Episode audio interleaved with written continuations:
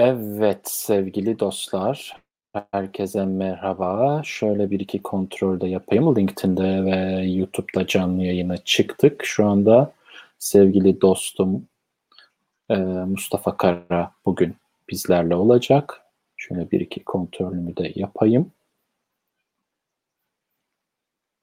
Evet şu anda canlı yayındayız gibi gözüküyor. Evet. Şu anda şöyle bir bakayım.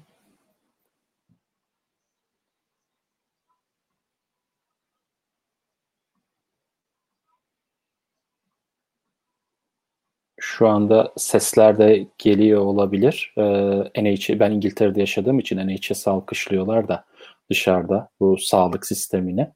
Ee, o yüzden biraz ses gelebilir yayına. Neyse yayına başladık. Evet bugün Perşembe ve Perşembe günleri artık e, güzel yayınlar yapmaya başlayacağız. Umarım e, bundan sonra bu ve bundan sonraki yayınlarımız çok güzel geçer ve e, bu yayınla beraber e, işte konu alanında uzman kişileri e, canlı yayını alıp bu, bu kişilerle işte e, çeşitli konularda sohbetler yapıyor olacağız. E, bu akşamın konuğu da dediğim gibi Mustafa Kara. E, Mustafa Kara birazdan bizimle birlikte olacak. E, artık ben bir intro döndüreyim ve yavaş yavaş başlayalım. Introdan sonra biz buradayız.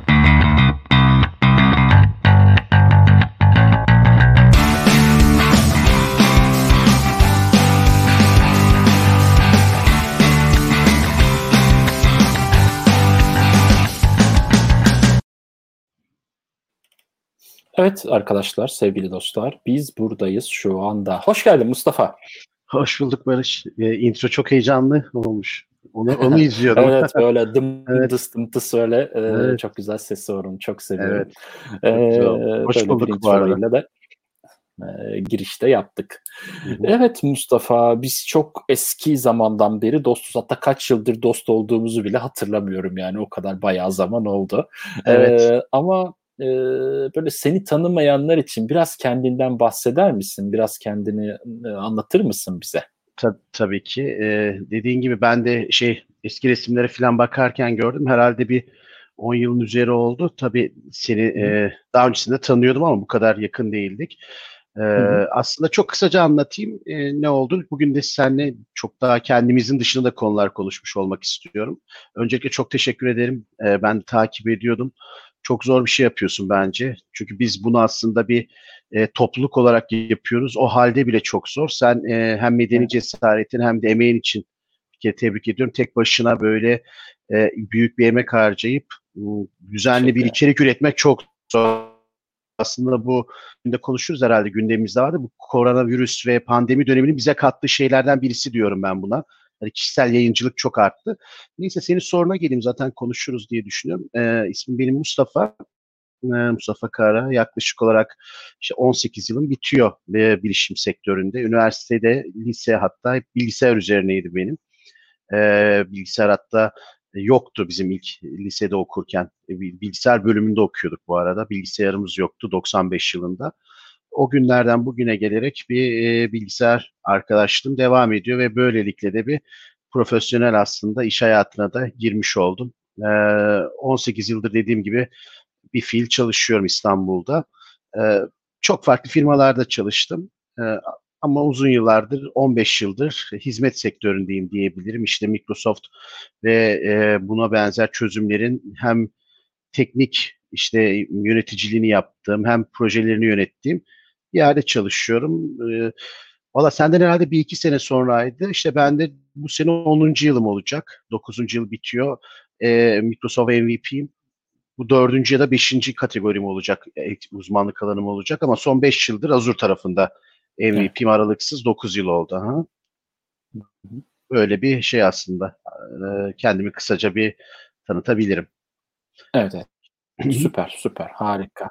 Ee, yani aslında seni tabii ki ilerleyen sorularla daha fazla e, tanıma fırsatımız da olacak aslında. E, peki hani ben sana şöyle bir soru sormak istiyorum. Hayata bakış açını biraz özetler misin? Yani böyle çünkü şöyle bir akış belirledim ben. İlk önce uh-huh. seni birazcık tanıyacağız. Daha sonra işte yaptığın topluluk liderliği ve diğer konular ve profesyonel iş hayatın şeklinde devam edecek şekilde bir plan hazırladım ben. Ee, bu bağlamda hani senin e, hayata bakışını da öğrenmek isterim yani. Mesela evet. sence MVP olman bir şans mıydı yoksa çok çalışmanın bir ürünü müydü MVP olmak? Yani sonuç itibariyle Microsoft gibi dünya devi bir firmadan e, ödül alıyorsun. Ve bu e, MVP'liği şöyle açıklayalım aslında. Seni sana sözü bırakmadan önce şöyle bir şey söylemek Hı-hı. istiyorum. E, MVP'liği bazı arkadaşlar şey diye sanabilirler. Hani belli sınavlara giriyoruz. Belli sınavlardan, sertifikasyon sınavlarından geçiyoruz. Belli bir noktaya geldiğimizde MVP e, title'ını alıyoruz gibi düşünebilirler. Hı-hı. Böyle bir şey yok. Sınavlardan çok tamamen bağımsız bir konu, bir ödül. E, bu yolculuğunu bize anlatır mısın? Yani bu bir çok çalışma mıydı? Bu yoksa tam tersi miydi? Hiçbir şans mıydı? Nasıl düşünüyorsun? Nasıl bakıyorsun sen buna? Evet. Evet bu çok sıklı soruluyor. Hatta şey oldu Barış bir ara. E, MS Haftada da bir şey yapalım dedik. Ne derler? E, nasıl MVP olunur gibi bir kısa soru da yazalım. Çünkü çoğu insan merak ediyor bunu aslında. Ee, çok özetle hani ben kendi bakış açımdan söyleyeceğim ama genel hepimizin adına da konuşabileceğimi düşünüyorum. Çünkü hem e, yani biz seninle birlikte çok eski MVP'lerden birisiyim Türkiye'de ve zaten de e, süreç aslında 3 aşağı 5 yukarı benim söylediğim gibi. Ben birincisi şöyle söyleyeyim.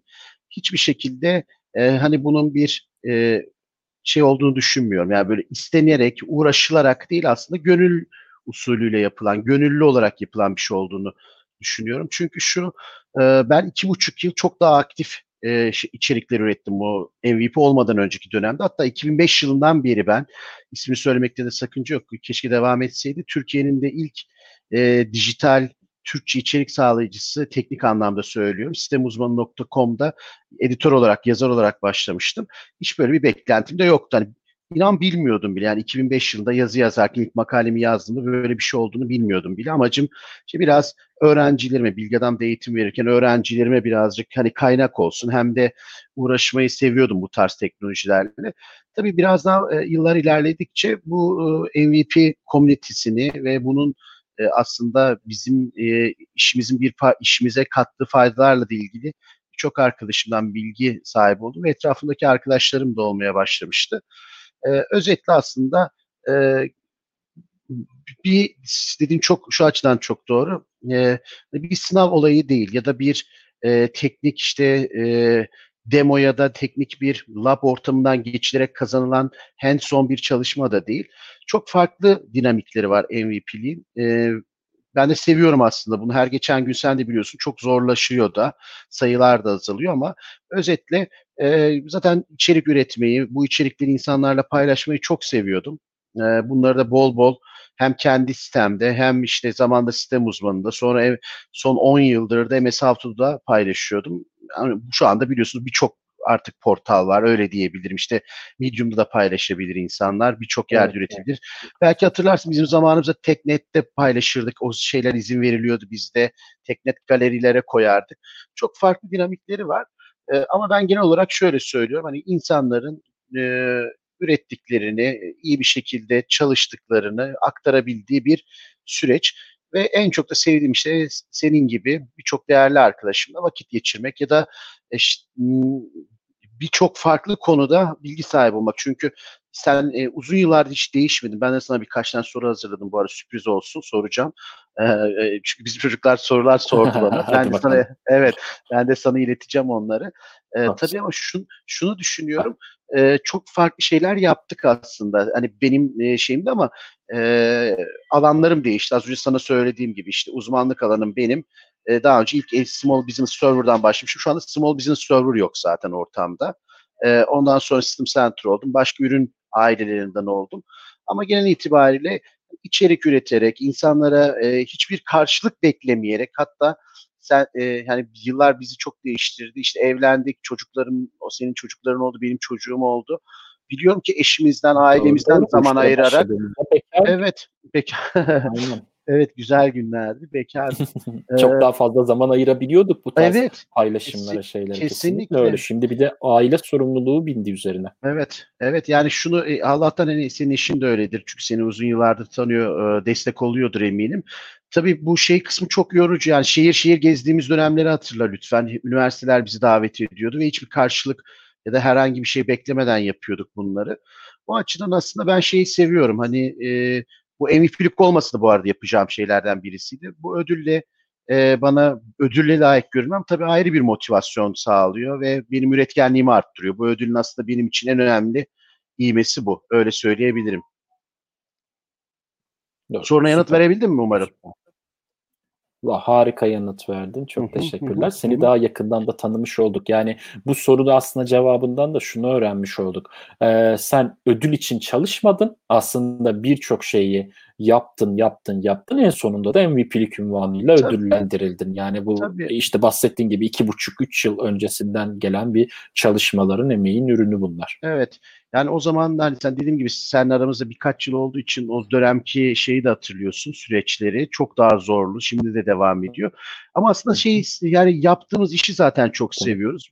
E, ben seninle tabii çok e, farklı e, alanlardayız ama hem senin daha önceki firmalarında çalıştığın dönemleri biliyorum hem şu andaki Maven tarafındaki tecrübelerini biliyorum.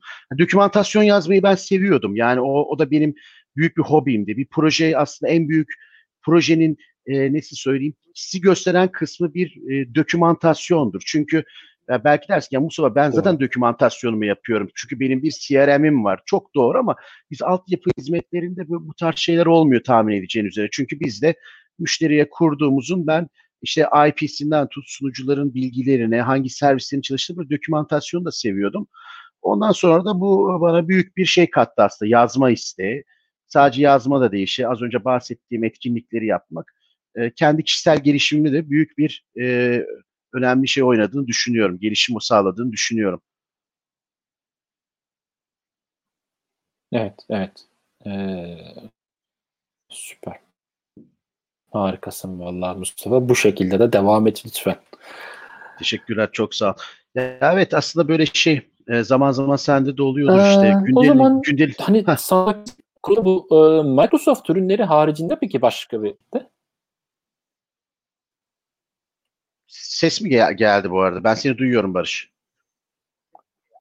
Du- duyabiliyor musun beni? Ah, tamam bir sesin gitti geldi de ben tamam, bir şey pardon. dediysen Aha. duyamadım onu. Yok yok. Yok hayır dinliyorum ben seni özür dilerim. Sen istersen tekrarla sorunu ister tekrar. Tamamdır. Tamam. E, şeyi sormak istiyordum sana. Hani Microsoft'tan konuştuk da Microsoft haricinde hani uzmanlığı olduğun konular nelerdir, alanlar nelerdir? Yani tamam MVP'likle falan tanıyoruz seni ama bunun haricindeki hani e, diğer konular nelerdir uzman olduğun? Evet.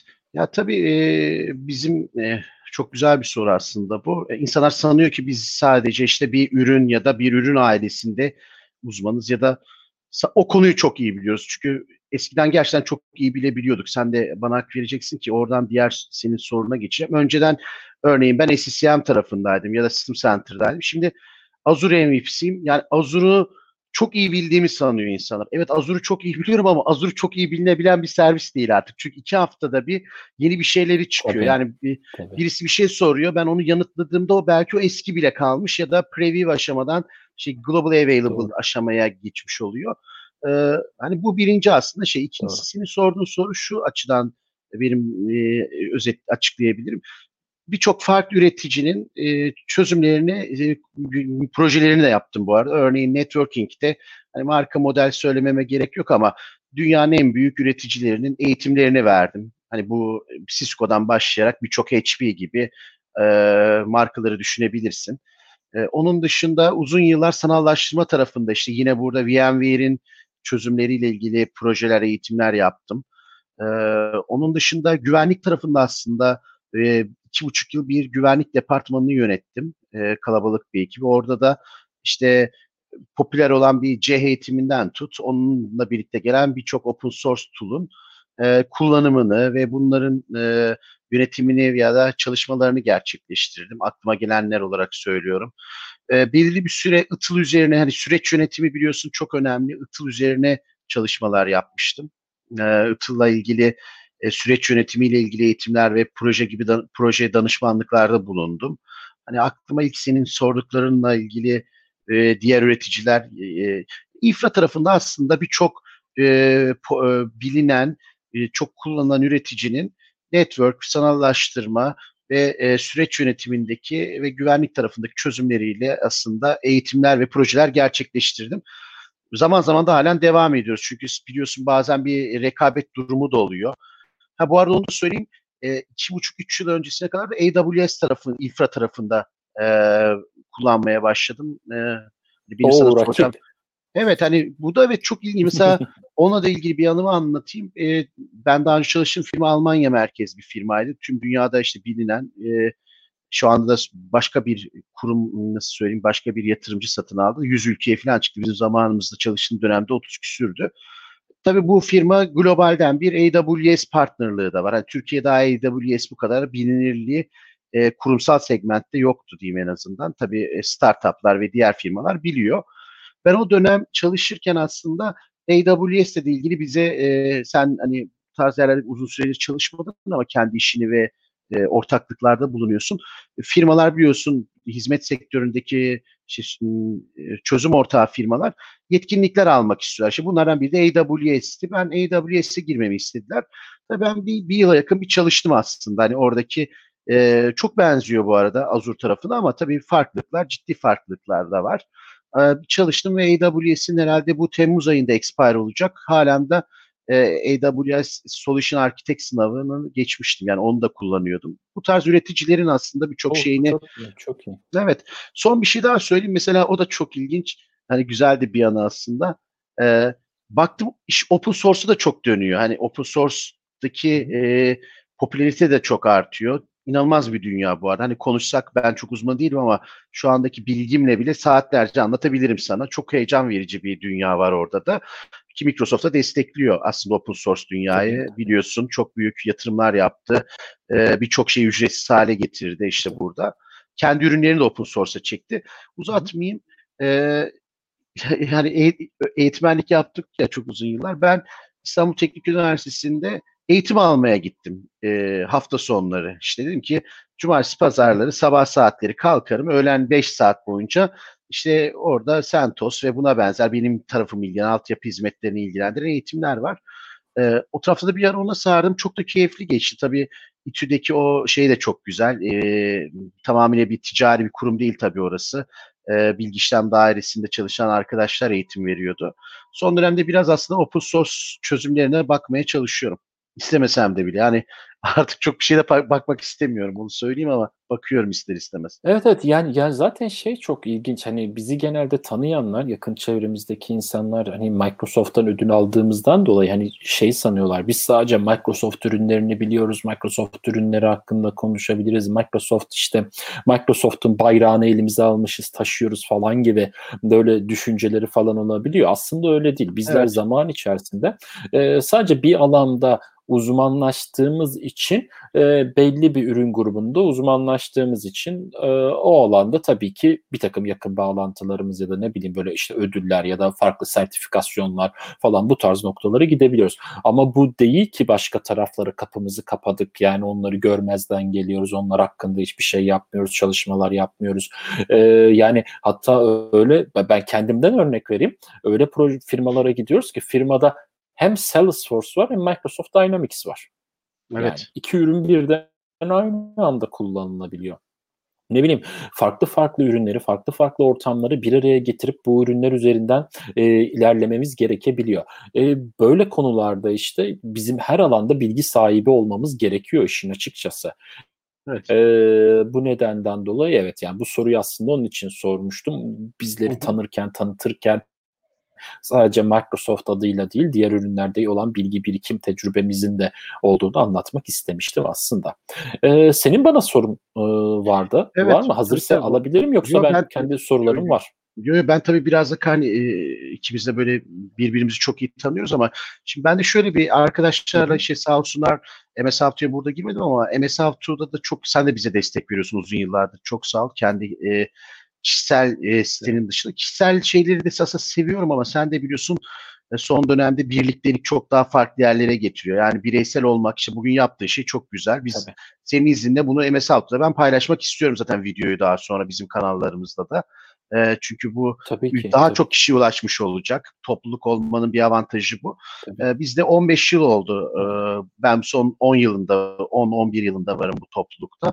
Ve hani Türkiye'deki en büyük işte e, abu, takipçisi olan, yazar sayısı çok fazla olan birçok insanın yer aldığı kalabalık bir topluluk. Bu da benim hoşuma gidiyor. Ve ben arkadaşlar tabii seni tanıyorlar. Çok da merak yani ben yüz yüze senle çok şansım oldu. Vakit geçirdik işte gezdik tozduk.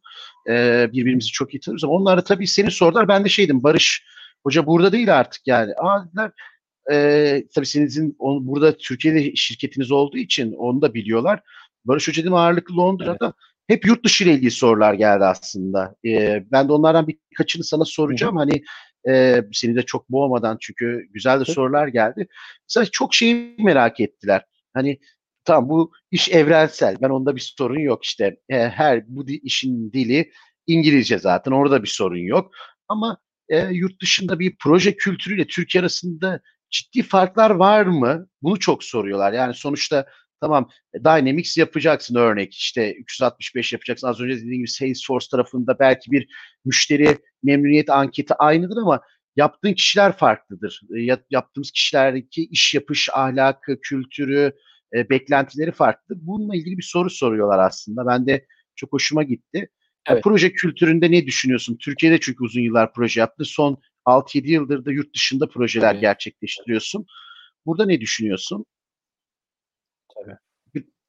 Ee, şöyle cevap verebilirim bu soruyu. Evet farklılıklar var. Farklılıklardan birincisi projeye başlarken ve proje sırasında e, dokümantasyona dikkat ediyorlar. Yani onu söyleyebilirim. E, ama ya aslında projenin başında daha çok dokümantasyona dikkat ediliyor desem daha doğru olur. Hani agile metodoloji işte bu tarz şeylerin içerisinde yorulduğumuz için çok da fazla hani öyle dokümantasyon delisi de değiller. Yani hep öyle denir ya yurt dışında işte bu projenin her adımı da dokümante ediliyor falan filan gibi. Çok işin açıkçası o kadar da değil. Yani birazcık daha bizim Türkiye gibi e, projenin başında birazcık dokümantasyon önemli. E, burada farklı farklı olarak sonunda da dokümantasyon. Yani o, o arada yapmadığın proje geliştirme süresince yapmadığın dokümantasyonu da sonda teslim etmek zorundasın. Yani hı hı. projenin gidişatı sırasında dokümantasyona çok önem vermiyorlar. Ee, aynı Türkiye olduğu gibi. Fakat sonunda dokümantasyonuyla teslim etmek zorundasın. Bunu söyleyebilirim. İkinci bir farklılık Türkiye'den farklı olarak gördüğüm e, aslında Türkiye'deki en büyük sorunlarımızdan biri development ortamının, e, ondan sonra test ortamının e, ve canlı ortamının birbirinden ayrı olmaması. Ya sana çok açık bir yüreklilikle söyleyebilir miyim? Bilirim ki bugün adı sanı duyulmuş ciddi kurumlar yani çok ciddi yerlere yani kafanı çevirsen reklamını görebileceğin düzeydeki kurumlarda ben şunu biliyorum canlıda direkt kodun atıldığını falan gördüm Türkiye'de. Yani e, kabul edilebilir bir şeydi. Canlı sisteme test edilmeden kod atmak ne demek yani? Ben ben bunları gördüm, yaşadım. Türkiye şartlarında bunlar oluyor. Ee, ama İngiltere'de evet yani İngiltere'de e, için ve Amerika için şunu çok açık ve yüreklilikle söyleyebilirim ki en önemli nokta e, dev test ve canlı ortamının birbirinden ayrı olması. Devden onaylanmayan bir şey teste gidiyor testten onaylanmayan bir şey. Hatta araya başka ortamlar da giriyor. Staging falan gibi yani canlı sisteme gitmeden önce ilk önce staging'de gidiyor kodlar. Staging'de de bir atım test ediliyor. Yani canlı sistemi ne kadar durduruyor bu canlı sistemde bir sorun yaratıyor mu? Atmış olduğumuz bu kodlar. Şimdi devden teste gitmek sadece business anlamında e, şeye bakıyor yani iş yürüyor mu, oldu mu, sorun var mı, bir sıkıntı var mı ona bakıyor. Hı hı. Fakat şey tarafına gittiğimizde, staging tarafına gittiğimizde orada da canlıyı atım sırasında bir sorunla karşılaşacak mıyız? Buna bakıyorlar. ee, ve ondan sonra da canlıya kodlar gidiyor. Yani arada gördüğüm far, iki tane büyük fark var. iki tane büyük fark da bu. Birincisi dokümantasyon. Sonunda çok güzel dokümantasyon teslim etmek e, zorundasınız. Başında ve sonunda. E, ikincisi de işte dediğim gibi testlerin güzel bir şekilde yapılıyor olması. Hatta e, firmaların çoğunluğu burada test firmalarıyla anlaşıyorlar. Yani sadece işi test olan hmm. firmalar var. Sırf test yapıyorlar. Anladım. Senin sistemlerine dahil oluyorlar. Test yapıyorlar. E, testleri sonuçlarını iletiyorlar falan. Yani bu şekilde sonra cevap verebilirim ben de senin. Yani aslında o ilk evet, istenilen o RFP çok çok ciddi değil mi? O RFP'ye e, karşılayabilmek zaten ondan sonra başlıyor. Dokümantasyon herhalde biraz da o şekilde değil mi? Proje tekliflendirmesi bizimki gibi işte ben A istiyorum deyip sonra senden A, B, C istenmiyor aslında orada. Doğru mu tahmin ediyorum? Yani senden ne istediğini de çok net ifade eden İstendi. bir dokümanla. Bak, oldu da istendi. Hadi ha. diyelim ki oldu. Öyle şeyler evet. de oluyor. Ee, oldu da istendi. Ee, bu sefer de ne oluyor biliyor musun? Sana zaman tanıyorlar. Şimdi Türkiye'de ben en çok gördüğüm şey şu. Yolda giderken bir şey değiştirildiğinde e, aynı süreyi sana veriyor gene. Ben bunu buradan değiştirdim ama sen gene bu tarihte bunu teslim edeceksin. Yurt dışında hı hı. birazcık daha anlayışlılar o konuda hı. ve işin açıkçası e, bu değişikliğin eğer yarattığı maddi bir farklılık varsa onu da fatura edebiliyorsun da. Mesela bu böyle bir ilginç Güzel. tarafta var. Eğer proje sabit proje kostu üzerinden değil, günlük danışmanlık bedeli üzerindense bu da yapılabiliyor. E, bu da mümkün. Evet. Yani o yüzden böyle bir takım e, farklılıklar var. Evet. E, umarım güzel cevaplayabildim sorunu. Şöyle çok güzel o zaman ben de yurt dışından şimdi sen bana yurt dışını sordun ya ben de sana Türkiye ile alakalı bir şey sorayım. Türkiye'de IT sektöründe çalışmak nasıl bir şey? Yani bu daha doğrusu aslında şunu sorayım. Bu sektörde olmasaydın hangi iş kolunu seçmek isterdin? Ne yapmak isterdin? Hiç IT unit, hiç IT yok ortada. Ne olmak evet. isterdin? Ne yapmak isterdin? Ya da memnun musun IT'den? Gene IT ile mi devam etmek isterdin? Evet. Ya bu da hani bilmiyorum zaman zaman konuşuyoruz arkadaşlarla. Şimdi benim burada iki tane saptamam var aslında. Birincisi şu.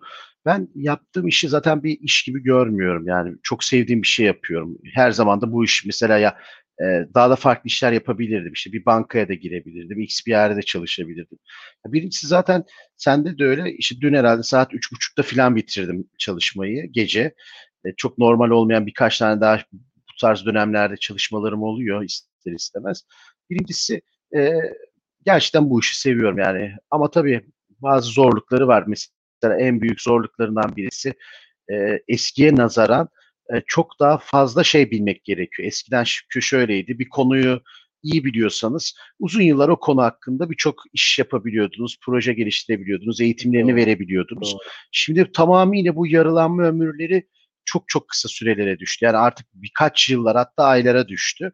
Bu tabii bizim işimiz için büyük bir hani kendimizi güncellememiz adına e, büyük bir e, önem ve zorluk.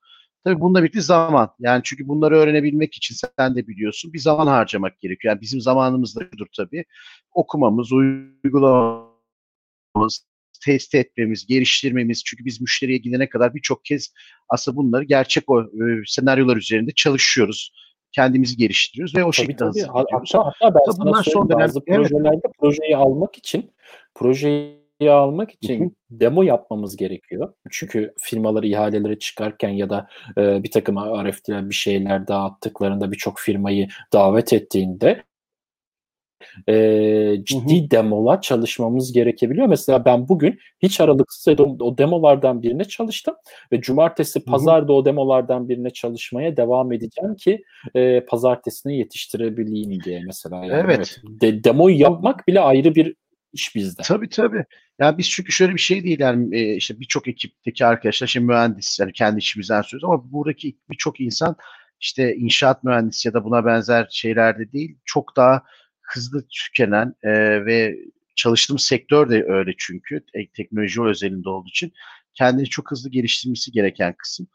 Ya herhalde e, yani ikinci sorunun cevabı sorunu da şöyle cevap vereyim. Herhalde bu işlerle uğraşmasaydım gerçek anlamda söylüyorum hani bu son dönemde bakıyorum, e, inceliyorum da neler yapılabileceğini. Yani biraz daha şeye geçebilirdim yani şöyle söyleyeyim doğal üretim yapan yani bu sadece işte sebze meyve üzerine değil biraz daha doğayla iç içe olan üretimler yapan bir şeyler yapabilirdim. Ya kafamda da buna benzer şeyler var. Ee, bunları düşünüyorum. Ya bu birebir farklı olan bir şey yapmak isterim. Yani yoksa onun dışında zaten bunun çok sevdiğimiz evet, evet, bir şey. Yani gidip de şey istemiyorum yani farklı işte e, inşaat işine gireyim, ona gireyim, buna gireyim değil. Belki biraz daha doğayla iç içe olan bir işler, iş üzerine kendimi orada üretirken görüyorum bazen. Onları düşünüyorum. Sen ne düşündün Barış? Bu kafe restoran ya. değil yani. Genelde değil, çünkü ha, kafe değil, restoran değil. falan Evet. yani evet. Ee, yani... Kafe restoran genelde şey olur. Valla ben herhalde kafe ya da restoran açardım diye düşünüyorum. O, o, birazcık o alana şeyim var. ilgi ve alakam var yani. Güzel ya, evet. e, bir şeyler çıkartabiliyorum. Değişik e, kültürlerin yemeklerini şey yapıp birleştirip. Evet. Ya evet o olabilir ama dediğim gibi bu tamamıyla şey son dönemde bakıyorum o e, şeyim de kalmadı. Yani bir hizmet sektöründe olmayacağımı biliyorum. Yani hizmet ver, vermek çok zor. Çünkü sen de biliyorsun. Hani biz çünkü işin özelinde aslında hizmet veriyoruz. Yani müşteriye yapmak kesinlikle, kesinlikle. danışmanlık yapmak, işin hizmet sektöründe olmak. Çünkü yani hizmet sektörünün en büyük sorumluluğu sadece teknik kısım da değil. İşte müşteriyle olan müşterilerimiz de diyeyim yani birçok firma arkadaşlarımız var hatta dostlarımız oluyorlar daha sonra ama onlarla olan iletişim, onlarla birlikte bir şey geliştirmek, e, o iletişimin arkasında durabilmek, e, devam devamını getirmek çok daha zor. Bu bir aslında hizmet özetle. Yoksa senin dediğin gibi ben zaten seni biliyorum, çok iyisin. Ama sen sadece teknik olarak değil, müşterilerin olan e, ilişkilerin sayesinde çok iyisin. O da ayrı bir noktaya getiriyor. Yoksa e, biz hizmet sektörünün olmamız biraz da yordu. Ben öyle diyebilirim. Yani şu olabilirdi belki. Ben bir bankanın IT'sinde çalışıyor olsaydım, hani altyapı hizmetleriyle ilgili söylüyorum. Çok daha rahat edebilirdim. Bazen düşünüyorum bunu. Çünkü saatim belli, kurallar belli, yetkilerim belli, hangi ürünleri yöneteceğim belli. Ki az önce senin sorduğun sorular işte aslında öyle tesadüfi geldi. Yani tesadüfi gelmiyor. Sen de yaşadığın için biliyorsun. Bir gün geldim işte çalıştığım firmada hayırlı olsun Cisco eğitimine gireceksin dediler. Ya ben o zaman Cisco eğitimini yani Cisco cihazları herhangi bir şey yapmıştım ama bu böyle olur biliyorsun. De. Hemen kendimi tabii toparlayıp belirli bir süre çalışıp işte sonrasında CCNP falan olmuştum. Yani bayağı da uğraşmıştım o dönem. Keyifle çalışıyorsunuz. Bu önemli bir şey. Doğru. Doğru. Hı hı. Evet, aynen öyle. Ben, ben bir şey ee, daha sorayım mı Barış bu arada? Var evet ben sorayım aynen öyle. Hı hı. Aklıma gel- geldikçe. Yine bu yurt dışı ile ilgili bir soru soracak arkadaş soruyor arkadaşlarım. Ben, ben de çok merak ediyorum bunu. Tabii senle Baki ile işte diğer arkadaşlarımın dışında çalışan Hamdi ile de diğer e, başka ülkelerde olanlarla konuştuğunu da soruyorum ama e, diğer arkadaşlar da öğrenmiş olsun. Bu yurt dışındaki iş fırsatları nasıl yakalıyorsunuz? Yani şöyle bir şey toparlayarak soracağım bu soruyu. Türkiye'dekini biliyor herkes. Yani işte insanlar tanıyor sizi, e, birlikte hareket ediyorsunuz. İşte zaten e, kendi alanınızla ilgili söylüyorum. İşte Dynamics tarafındaki yetkinliğinizi biliyor. Microsoft Türkiye tanıyor. İşte öneriyor. Oradan referanslarınıza bakıyor ama ben yurt dışında kafamda çok canlandıramıyorum. Yani sen bir proje alırken nasıl alıyorsun? İşte Maven nasıl alıyor? Bu fırsatları nasıl yakalıyorsunuz? Orada bir ekibin mi var? Onu da çok merak ediyorum. Ya da freelance'sin, tek başınasın. Nasıl iş çıkarabiliyorsunuz? Bunu birazcık da sormak istiyorum sana. Tabii tabii yani şimdi aslında işin açıkçası şey ilk yıllar en zor olan yıllardı. İlk yıllar buraya geldiğim ilk yıllarda birazcık ben de şey yani tek başıma gelmiştim ve işin ilginç yanı şey Türk, Türkiye'den İngiltere'ye geldiğimde hani İngiltere'de bir kişiyi bile tanımıyordum. Yani Londra'ya uçaktan indiğimde Heathrow Havalimanı'na indim. E, metroya binerken yani şey yani bir kişiyi bile tanımadığım bir ülkeye gelmiştim. Yani başım sıkışsa kime gideceğim, bir derdim olsa kime danışacağım, ne yapacağım, ne edeceğim falan hiçbir şeyini bilmediğin, e, bilmediğim bir ülkeye gelmiştim. Ve ilk yıllarda e, herkes gibi ben de birazcık kontraktör olarak çalıştım işin açıkçası e, birkaç tane kontrakt aldım. Sektörde kendimi tanıtmaya çalıştım. E, tanıdığım firmalar vasıtasıyla şey yaptım. Kontrat piyasası İngiltere'de şöyle işliyor. İşte e, günlük bir ücret üzerinden anlaşıyorsunuz firmalarla. Projeler e, süresi boyunca bu 3 ay olabilir, 6 ay olabilir fark etmiyor. İşte bir, bir yıla kadar uzar. E, bu süre zarfında işte şey yapılıyor. E, günlük çalıştığın ücret üzerinden e, her bir gün için e, ücretini alıyorsun. Burada bankaymış, tatilmiş ya da bank holiday'miş pardon yani bank holiday tatilleri var burada. Mesela o günlerde e, pazartesi ya da cuma Cuma'ya denk geldiğinde o gün mesela paranı alamıyorsun. Çünkü o gün çalışmıyorsun. Bütün her yer tatil. Türkiye'deki bayram tatili gibi düşünebilirsin. Hı hı. Ee, böyle bu şekilde hani ifade edebilirim bunu. Ee, ondan sonra bunun haricinde zaman içerisinde aslında kendini tanıttıkça zaman içerisinde tanıdıklar vasıtasıyla işler gelmeye başladı yavaş yavaş. Bunu ifade edebilirim. Yani önemli olan kendini tanıtabilmek. Tabii benim şanslı olduğum nokta 365 Saturday gibi bir event bir community İngiltere'de kurabilmiş olmak. Razvan diye bir arkadaşım vardı. Razvan böyle bir fikirle geldi. İlk eventi kalktık gittik Manchester'da yaptık. Manchester'dan daha sonra hatta bir yıl sonra tekrar yine bir Manchester event yaptık. Ondan sonra Londra öyle derken böyle derken e, sana şöyle ifade edeyim. Bu koronadan önce her hafta dünyanın bir yerinde bir event olur hale geldi ve bunlar artık bizden bağımsız bir şekilde yürür hale geldi. Yani 365 komite inanılmaz bir e, hız kazandı, devinim kazandı. Hatta şu anda da online bir şekilde her hafta e, şeyler oluyor. Etkinlikler oluyor. Hatta bu hafta sanı yanlış bilmiyorsam Business Center ailesi, ürün ailesi için e, bir e, etkinlik olacak. Bir sonraki hafta benim de konuşmacı olduğum e, iki tane hatta oturum yapacağım. E, developer etkinliği olacak 6 Hı-hı. Haziran gününde. E, onu da hani arkadaşları da buradan duyurmuş olalım. İlgilenen kişiler varsa 365 Saturday eventlerini bu şekilde de takip edebilirler. Yani işin açıkçası kendimizi tanıtmakla oldu. Biraz öyle e, ifade edebilirim Mustafa. Yani bu Hı-hı. sorunu e, cevabım böyle. Kendimizi tanıttıkça, çevremiz genişledikçe, çevremizde iş yap yapış modeli, iş yapış modelimizin düzgünlüğü, e, zamanında teslim edebilmemiz, sorunsuz teslim edebilmemiz aldığımız işleri bizi her seferinde tanıttı, tanıttı, tanıttı ve artık e, bu noktadan sonra şey yani e, ilan bile vermiyorum. İlk geldiğim günlerde Google'a, YouTube'a falan sağa sola ilan verirdim yani öyle söyleyeyim. Hani şirketi tanıtabilmek adına e, Google reklamları falan vermişliğim vardı. Bayağı ciddi paralarda harcadım hatta bu reklamlar için. E, ama artık şu anda onlara bile ihtiyaç yok yani. Tabii. Şeyde tabii Anladım. arkadaşlar şimdi şöyle bir şey söyleyeyim. Hatta Barış'ın... tam bu noktada bir abi arkadaşlardan evet. soru da geldi. Hı hı. Ben de gördüm evet o sorularda. İki tane soru ee, vardı. Soru da geldi. Kanalda. Bu ilanları peki nasıl buluyoruz falan diyor. Evet. E, bu ilanları nasıl buluyor? Peki nasıl buluyoruz ve link paylaşırsınız iyi olur hocam demiş arkadaşlar. Ee, şöyle söyleyeyim bu ilanları nasıl buluyoruz? Aslında bir takım agency'ler var. Yani Cognitive Group, Hunter Childs, ondan sonra Nigel Frank, e, bu tarz firmalar için firmaların ilanları takip edilebilir. Bunun haricinde CV Jobs ondan sonra e, şimdi çok zaman oldu tabii ben de unuttum bunları. Aa şey söyleyebilirim ya LinkedIn'de bile bulabilirsiniz. Yani şu anda bizi eğer e, LinkedIn'den dinleyenler zaten Jobs bölümü olacaktı yanlış hatırlamıyorsam. Yani iş hı hı bölümü olacaktı. iş arama bölümü olacaktı orada.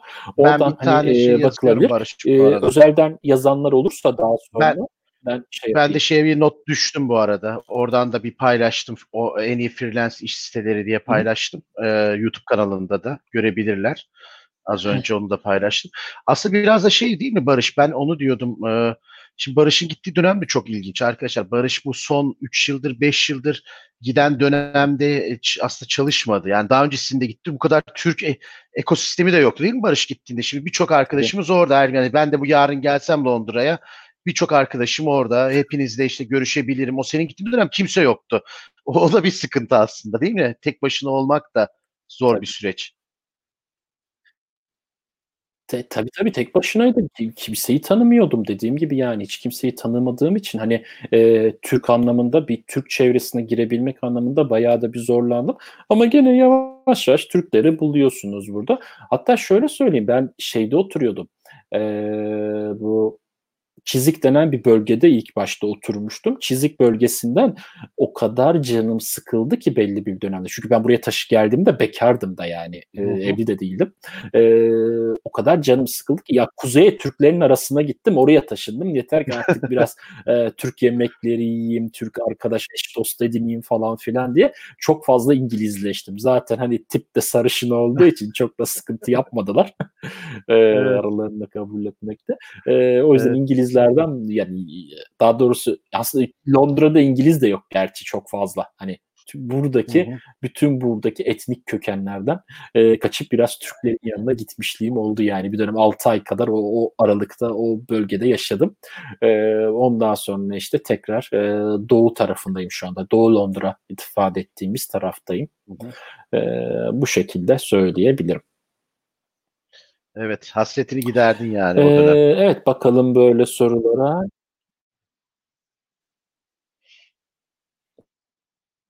Aynen aynen doğru. Arkadaşın bir sorusu gelmiş. Ben bu iki Aha. soruyu birleştirerek e, sormak istiyorum.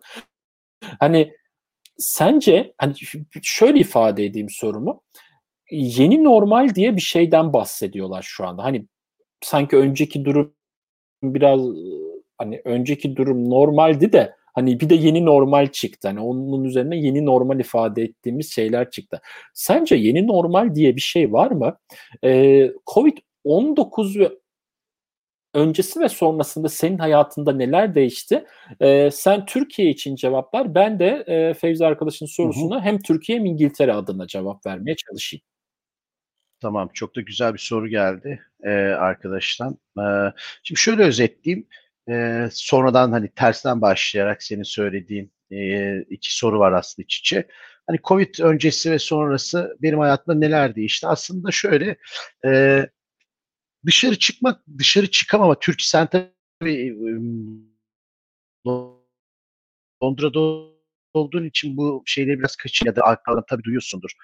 Çok da kopuk değilsin biliyorum ama biz bir dönemde olsa işte sizin o lockdown dediğiniz şeyleri yaşadık aslında. Dışarı çıkamama hafta sonları özellikle ya da işte bayramlar birlikte 4-5 gün sürdü. Tabii bir dışarı çıkamama anlamında bir değişik oldu. Çünkü sen de öylesin. Biz aslında hizmet sektöründe olduğum için ben çok fazla müşterilere gidiyordum. Yani ofise gitmiyordum bile. Bütün e, çalışma düzenim müşterilerin ofislerinde geçiyordu. Birincisi bu benim için bir değişiklik. E, ikincisi şu oldu. Çok daha yoğun çalıştık. Yani nasıl yoğun çalıştık? Bizim e, sektörün özellikle işte bu Türkiye'de de 11 Mart'tan sonraki dönemde e, herkes aslında sen de öylesindir e, sunuculara bir yatırım yapılıyordu. Yani sunucu dediğim şuydu. İşte Cloud'a e, scale out bir sistem kuralım, sunucu platformumuzu güçlendirelim, felaketten kurtarma yapalım gibi birçok çözüm düşünüyordu. Ama şunu düşünemedik, hiçbirimiz düşünemedik zaten. Böyle bir felaketi öngörmemiştik. Yani böyle bir pandeminin olacağını. İnsanlar, sunucular var, her şey var. Bu sefer şirkete bağlanamıyorlar. Yani asıl sorun o öyle başladı. Yani sunucular ayakta 7-24 sağlıklı hiçbir şekilde sunucularda bir sorun yok. İnsanlar bu sefer uzak kaldılar. Yani ofisten evden ofis evet. ortamlarına erişmekte çok zorluk çıktı. Tabii biz burada destek olduk yani birçok firmaya. O bir dönem pik yaptım diyebilirim. Çalışma saatlerim artık hani bir de senle de sağ katıldın. İşte insanlara katkı sağlamak da istedik o dönemde. Yani şu anda tabii biraz sevimsiz de kaçıyor. Webcast'ler yapmamaya çalışıyoruz teknik webcast'ler ama senin de katıldığın o webcastlerde ya da Global Azure Bootcamp'lerde 400-500 kişileri gördük biz. Çok yüksek katılımlar oldu. Çünkü orada aslında sen, ben, işte diğer arkadaşlar çözüm anlattık. Yani uzaktan nasıl çalışacağımızla ilgili çözüm anlattık. Benim hayatımda aslında teknik iş, iş olarak bir dönem çok yoğun bir süreç geçti diyebilirim. Evet, ikinci soruna gelirsem, evet bunu ben de çok duyuyorum. Yeni normal, yeni normal nasıl olacak, ne hayatımızda ne değişecek diye. Şimdi tabii ki bence de hiçbir şey eskisi gibi olmayacak. Yani en basitinden söyleyeyim. İşte biz seninle e, hatırlarsın bu sene yurt dışına bile çıkamadık. Yani bir anda iptal oldu. Amerika'ya gidecektik. Amerika'ya gidişimiz tabii, iptal tabii. oldu. Her, her ay uçan dışında evet her olarak aylardır uçmuyor. Evet. Yani tabii yani düş en basitinden evet bak kendi hayatından bile baktığında ki dediğin gibi çok aktif birçok bir ülkeye gidiyorsun. Hem iş hem de e, kişisel gezme seyahatlerinden dolayı gibi. Birincisi yeni normal evet. Böyle kulağa çok hoş gelmiyor aslında. Ben de çok sevmiyorum ama bu bir gerçek. Ee, mesela 1 Haziran'da bugün açıklama yapıldı Türkiye'de. Takip edebiliyorum, edebildiğimi bilmiyorum. İşte kabineden ve Cumhurbaşkanı bir açıklama yaptı. Dedi ki işte bunlar bunlar bunlar gibi ki türevlerini daha önce Almanya yaptı. İşte İngiltere'de e, sizin bulunduğunuz e, bölgede yapıldı ve belirli önlemler geliyor. Tabii bu bize şöyle bir yansıması olacak e, insanlar biraz tabii tedirgin olacak. Yani ben şunu biliyorum. Çok kalabalık toplantılar olurdu hatırlarsın. Bütün ekiplerin katıldığı, onlarca kişinin bir arada olduğu teknik toplantılar ya da satış toplantıları olurdu. Bence o toplantılar olmayacak. e, yeni normal bence olacak. Şöyle olacak. E, dijitalin gücü aslında bu sadece şu anlamda demiyorum. Lütfen yanlış anlaşılmasın. E, Zoom'la, Teams'le ya da işte senin şu anda yapmış olduğun canlı yayında bir şeyler paylaşmak dijitalin evet bir adım ama bu dijital değil. Hatırlarsın sen bunu çok tabii e, yurt dışında olduğun için çok rahatlıkla yapabiliyorsun ama Türkiye'de müşteriler şeyi çok seviyordu. Yani benim ofisime gelinsin ya da ben firmanın ofisine gideyim, birebir toplantı yapalım. E, tabii, e, oradan tabii, çıktılarına tabii. bakalım. Uzaktan çalışmayalım. Yani ben çok müşterime şöyle yaptım e, zamanda. Fiyat verirdim Barış. Ankara'da bir proje yapacağım. Örnek günlük şu kadar TL derdim. Uzaktan yaparsak X eksi derdim. Şey TL o fiyatın daha yarısını ya da üçte birini ya da bir belirli oranı düşerdim. E şimdi artık bunu müşteriler isteyecek. Yani insanlar şunu inandılar bence. Evet Teams'le de Zoom'la da kaliteli toplantılar yapılabiliyormuş. Yani illaki insanların bir araya gelmesine yani iç içe gelmesini gerektiren e, toplantılar olmak zorunda değilmiş. Yani sen de İstanbul'da yaşadın. Ben iki saat evimden iki saat uzakta bir aracımla toplantıya gittiğimi bir saat sonra tekrar iki saat geri döndüğümü biliyorum. Yani dört saatlik Tabii. bir yolculuğu, trafiği bir saatlik bir toplantı için gidiyorum. Lütfen dinleyen müşterilerimiz varsa dostlarımız yanlış anlamasın. Şimdi yeni normalde aslında bunlar önemli hale gelecek. Yani evet ben Barış Kanlıca'nın Londra'dan çalışmasını okey. Çünkü Barış Kanlıca zaten Londra'dan çalışırken aynı disiplini uygulayacaktı. Ee, buna emin olabilecekler artık. Çünkü sen ne biliyoruz biz uzaktan çalışırken de sence önemsemiyor muyuz müşterinin datasını? Halen önemsiyoruz. Biz uzak yakın diye bir şeyimiz yok zaten Tabii bizim için. Bulut, biz bulut üzerinde çalışıyoruz. Yani bizim dokunduğumuz sunucu yok zaten. Bizim her şeyimizi cloud based devam ettiriyoruz. Yani bu açıdan e, bence e, çok da uzatmadan şöyle cevaplayayım. Yeni normaller olacak evet. İnsanlar artık biraz daha müşterilerimiz özellikle biraz daha inanacaklar. E, uzaktan çalışmanın kötü bir şey olmadığını, e, hatta daha hızlı çözümler olduğunu, daha güzel şeyler olduğunu görecekler. Bakın bir son bir şey söyleyeyim yeni normalle ilgili. Sonra e, Türkiye'deki durumu söyleyeceğim ve sana bırakacağım sözü. Bir müşterimiz mail attı Barış. E, bir ürün bir Azure tarafında. Ben anlatmıştım. Çok da ilgi çekti. İlk defa ben hani Türkiye'de şey için söylemiyorum. Daha bu kadar popüler olmamıştı. Tabii araştırıyoruz. İşte Product Group'tan bize biliyorsun bilgiler geliyor. Ürünü takip ettim. Windows Virtual Desktop'tan bahsediyorum. Müşteri dinlemiş webcast'i. Bana mail attı. Dedi ki tekliflendirme alabilir miyiz dedi bununla ilgili. Ben o gün çok yoğundum. Bir gün dönmedim. Satışçı, satış yöneticisi arkadaşımızı aramış. Bak bir gün geçti. Niye bu kadar geciktiniz demiş. Şimdi eskiden olsa hatırlarsın toplantıya gitmek gerekirdi. Müşteriye bir daha anlatmak gerekirdi. Yani aslında bir gün çok kabul edilebilir bir süre. Ama işte dijitalin gücü buradan başlıyor. Çünkü e, biliyor ki o toplantı yapıldı, dinledi. Bir daha onun yanına gitmeye gerek yok. Fiyatlama, ve konuştuk ve teklif verdik hemen hızlıca. Tabii. Özetle yeni normal biraz değişecek. Türkiye'deki işler de şöyle söyleyebilirim. Hani tabii burada bir Ramazan gerçeği de oldu. Ramazan bayramı bitmesiyle birlikte bence şu son normalleşmeyle işe iş umarım daha da iyi hale gelir ama bir süredir tabii biraz sıkıntılar var. O hani hem bizim açımızdan hem de firmalar açısından biliyorsun önünü görmeyi çok sever firmalar, yöneticiler. Birçok e, harcamalarını kısıtlamak isterler haklı olarak. Umarım biraz normale dönersek e, işler de açılacak. Gerçekten Sinora nasıl Barış bu arada? Evet, Sen e, ne yaptın? Aha. Aslında ben şu, bu soruya da şöyle bir cevap vermek istiyorum. Yani yeni normal lafı birazcık benim hoşuma gitmiyor. Çünkü zaten önceki anormaldi. Bir kere bunu kabul edelim. Yani önceki senin dediğin şey anormaldi. Yani bir saatlik toplantı için Güzel, evet. iki saat git, iki saat gel, dört saat yolda harca, beş saatin gitsin ve bu normal kabul edilsin. Kusura bakmayın bu normal değil. Bu o bu anormaldi zaten. Ee, şimdi aslında normale döndük biz. Şimdi yavaş yavaş gerçek 2020 yılıyla 2000'li yılların teknolojilerini kullanmaya adapte olmaya başladık aslında. Yani e, şimdi normalleşiyoruz diyeyim ben. Bu süreci ben evet, böyle çok... ifade ediyorum. Doğal olarak baktığında e, tabii ki bizler teknik kişiler olduğumuz için, teknik adamları olduğumuz için, teknik altyapılardan ve şirketlerimizde çalıştığımız şirketlerde teknik mimariler olarak bunlara zaten hazır oldukları için ki düşünsene ben e, hem İngiltere'de hem Türkiye'de hatta dünya çapında 40 kişilik bir ekibi yönetiyorum. Yani ben oturduğum yerden 40 kişilik bir ekibi yönetebiliyorsam bu demek oluyor ki benim altyapım buna zaten müsait. Biz, bizler teknik firmalar zaten bunlara hazırdık. Şimdi bizim e, müşteri diye tabir ettiğimiz diğer firma yani e, madalyonun diğer yüzündeki firmalar da aslında e, bu normlara, bu normal çalışma düzenine, bizim her günümüzün böyle geçtiği alışık çalışma düzenimize aslında onlar da birazcık yaklaşmış oldular. Ha şimdi burada tek soru şu. Onlar da buna yaklaşmış oldular ama e, onlar bakalım bunu sürdürecekler mi? Çünkü ben şunu çok iyi geçenlerde yaptığım bir yayında da ifade ettim. Eğer sizin firmanız Microsoft Teams'in adını, Zoom'un adını, Webex'in adını eğer korona sürecinde tanıdıysa, siz bu uygulamalarla korona sürecinde tanışarak e, bir şeyler yapmaya başladıysanız aslında siz dijital dönüşümün D'sini bile yapmamışsınız bugüne kadar demektir. Evet. Yani firmanızı hazırlamamışsınız demektir.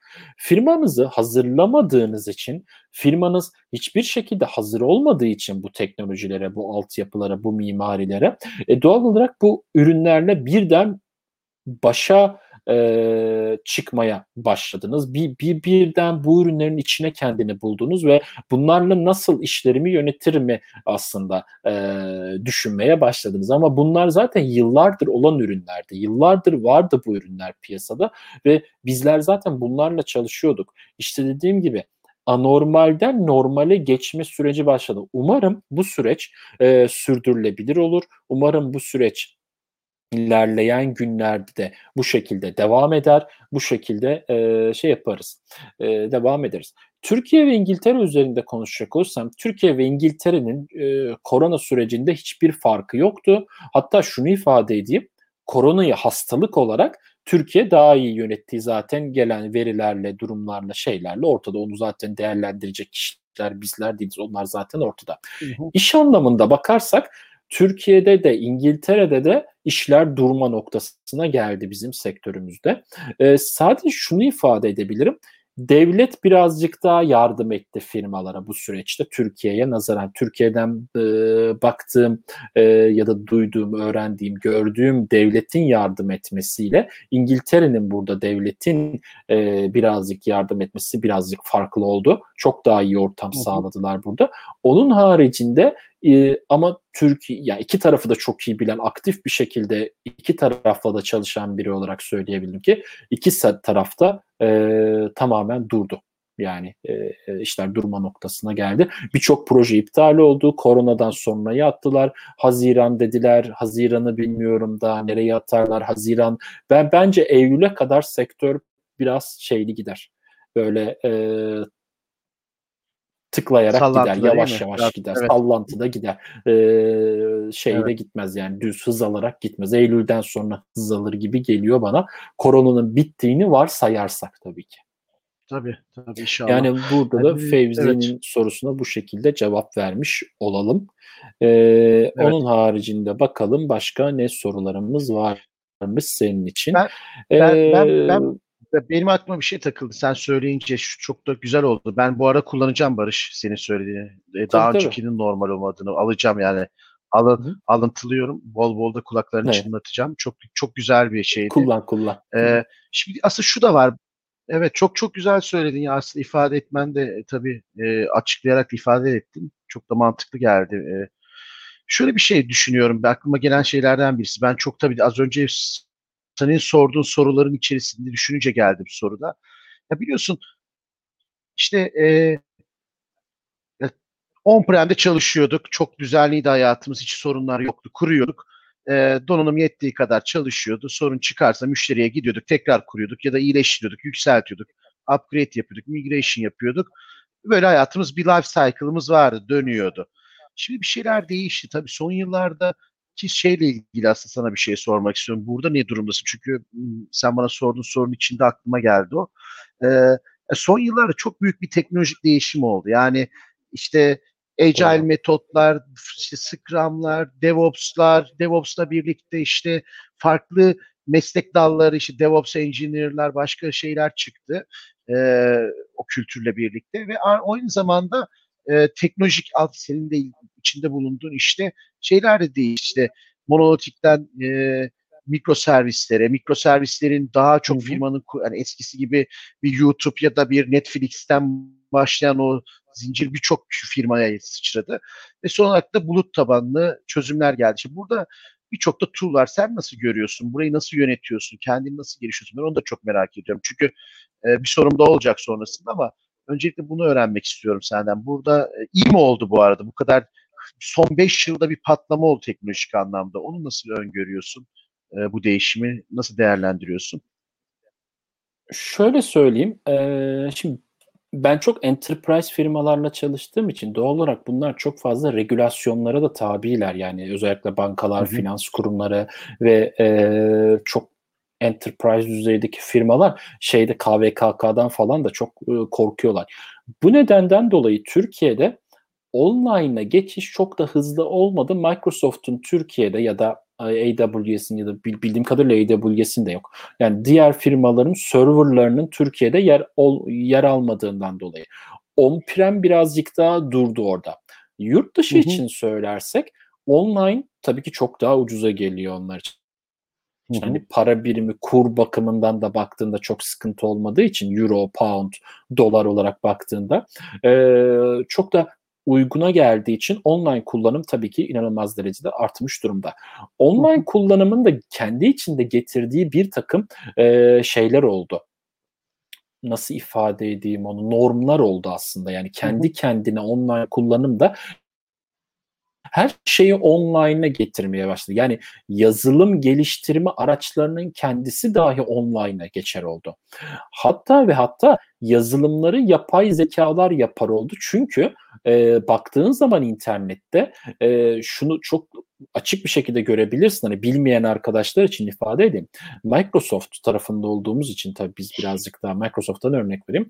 Microsoft'un Power platformunda AI Builder diye bir e, yazılım var e, bir alt seçenektir, alt kırılımdır.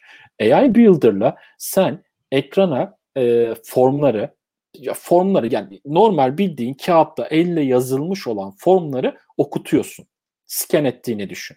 Böyle 10 tane evet. 20 tane form okuttuğunu düşün. Bu formun alanlarını tanıttığında bu forma giriş yapılacak uygulamayı kendi yazıyor. Ve e, sen bundan sonra bu tarz bir form daha getirdiğinde, tarattığında otomatik alanları artık tanıyor ya, otomatik olarak veriyi içeri almaya başlıyor. Bu sadece bir tane örnek. Bunun gibi daha bir sürü örnek söyleyeyim. Obje tanıma bilmem ne falan bir daha bir sürü şeyler var. Hı hı. Ee, e, customer Service Insight, Customer Insight'lar, Forecast'lar, yapay zeka destekli yazılımlar bir, bir sürü bir sürü şey ifade edebilirim sana bu noktada. Bunlar da aslında bulut evet. bilişimin gücü. Çünkü bir yapay zeka yazılımını kalkıp da bir elimizin altındaki server'a yükleme şansımız yok. Yani hadi diyelim ki yükledim deli bir server'a ihtiyacım var gerçekten bunu yapabilmek adına. Hı hı. E bu bağlamda baktığında e, neyi ne yapmamız lazım bizim? Buluta doğru yönelmemiz lazımdı ki zaten de sektör de o yöne doğru gidiyor. E, şey anlamında bakarsak da hani DevOps'tu ondan sonra microservice'lerdi bilmem neydi. E, sektörün kendisi yani son kullanıcılara çıkan ürünlerin e, kendisi bulut bilişim haline dönmüşken yazılımcıların ve yazılım geliştirme teknolojilerinin de bundan geri kalması zaten mümkün değildi.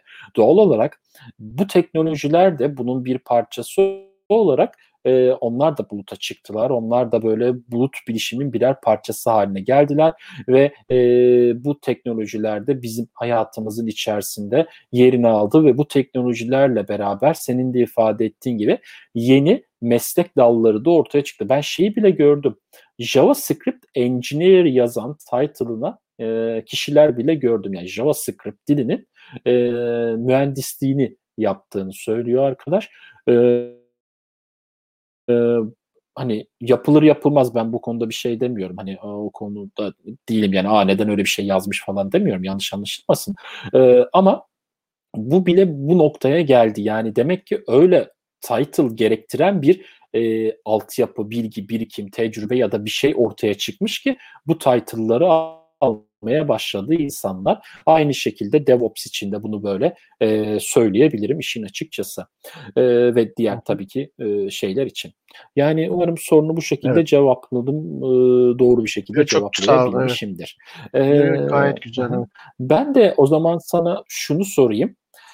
Hani yüzlerce firmaya danışmanlık yapmış biri olarak hani dijital karnemiz sence nasıl yani projeler baştan savma mı ilerliyor, ciddiyetsiz mi ilerliyor, ciddi mi ilerliyor? Türkiye'de sen nasıl görüyorsun hani bu bilgi birikim ve tecrübe? Sen de çünkü ben de yüzlerce firmaya yani 150'den fazla firmaya danışmanlık yaptım. Hı hı. 200 küsürden fazla e, Dynamics projesi ve çeşitli projeler geçtim. Yani dijital dönüşüm projeleri geliştirdim. Sadece Dynamics değil.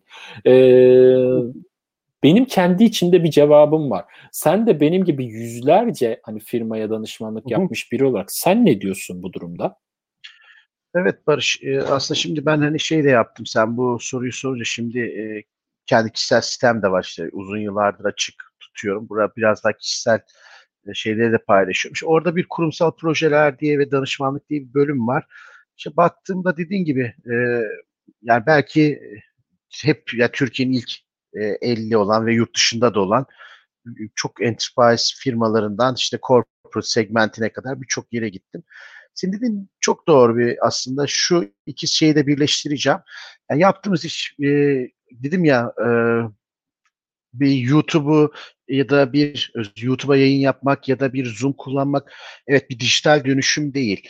Ama dijital dönüşümü sen çok güzel ifade ettin. Yine bir başlangıç. Yani şu pandemi döneminde kullandığım bir cümle çok güzeldi. İşte pandemi döneminde bunu firmalar fark ediyorsa e, Teams'i, işte e, Zoom'u ya da buna benzer WebEx'i bu büyük bir sıkıntı demiştin ama biz tabii işin çok daha farklı taraflarındayız. Yani daha önce bu cloud-based çözümler yokken bunların hakikaten on-prem hallerini getiriyorduk müşterimize. İşte e, OCS kuruyorduk, link server kuruyorduk. Bunların işte iletişim tarafını çözüyorduk, dijitalleştiriyorduk. E, belgeleri dijitalleştiriyorduk. Bir kısmı işin işte SharePoint'e entegre ediyorduk. Microsoft türevleriyle ilgili söylüyorum. Çünkü e, firmalar aslında çok fazla ellerinde döküman ve kaynak vardı ve bunlar hard copy olarak kullanıldı. Bunları dijitalleştiriyorduk. E, kimlikleri dijitalleştiriyorduk en basit, basitinden öyle düşünebilirsin. Yani bir kullanıcı tek bir yerden oturum açarak cep telefonu da erişebiliyordu. Kimlikle oturum açtığından tabii, tabii. bir SAP ortamına da erişebiliyordu. ERP çözümüne de erişebiliyordu. Birçok şeyi aslında dijitalleştiriyorduk. Valla ben şöyle söyleyeceğim. İsterse katılımcılar da kızabilir. Sonradan videoyu da izleyebilirler. Bence çok iyi gidiyordu. Son birkaç yıldır e, ben eskisi kadar da hani şey görmüyorum. Bunda birkaç tane sebebi var. Birinci sebebi söyleyeyim. Yani eskisine göre karnemizin çok çok iyi olduğunu düşünmüyorum. Birincisi şu. E, çok şeyiz. E, nasıl söyleyeyim? E, ne derler POC dediğimde böyle çok kulaktan dolma, dost sohbetlerinden al, bil, alınan bilgiler iş yapılıyor. Yani e, işte belki örnekte vereceksindir. Hiçbir firmaya gittiğinde Dynamics üzerinde söylüyorum. Müşterinin e, CRM'inin en önemli olan kalbi müşterilerin yönettiği yere konfigürasyon yapıyorsun. İnşallah yarın gün ben firma açtığımda tabii ki o bilgileri kullanırsın ama copy paste bana uymayacaktır doğru mu? Çünkü ben örnek bir müşterine gittim senin. O müşterin e-ticaret yapan bir müşteri. Ben e, sadece danışmanlık hizmeti vereceğim. Tabii ki Barış Kanlıca'nın ve ekibinin o bilgileri önemli ama Türkiye'de böyle birbirinden çok aynı olmayan firmalar e, birbirlerini dinleyerek biraz da işte yakınlıktan kaynaklı e, çözümler üretiyorlar kendi ve çok doğru çözümler çıkmıyor.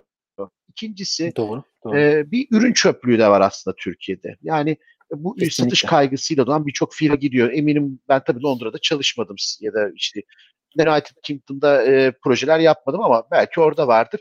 Çok fazla bir ürün kirliliği de var. Yani bu yönetilemeyen, çok fazla e, teknik ekibin olmadığı, know-how'ın olmadığı şeyler de evet. Ben özellikle şöyle söyleyeyim. Bizim dijital taraftaki dönüşümde de çok hızlı değiliz. Ki birkaç şeyde çok hızlıyız anlatacağım ki sen de bana çünkü senle e, diğer yurt dışında yaşayan arkadaşlarımla sohbet ettiğimizde e, azından konuşuyoruz bunu.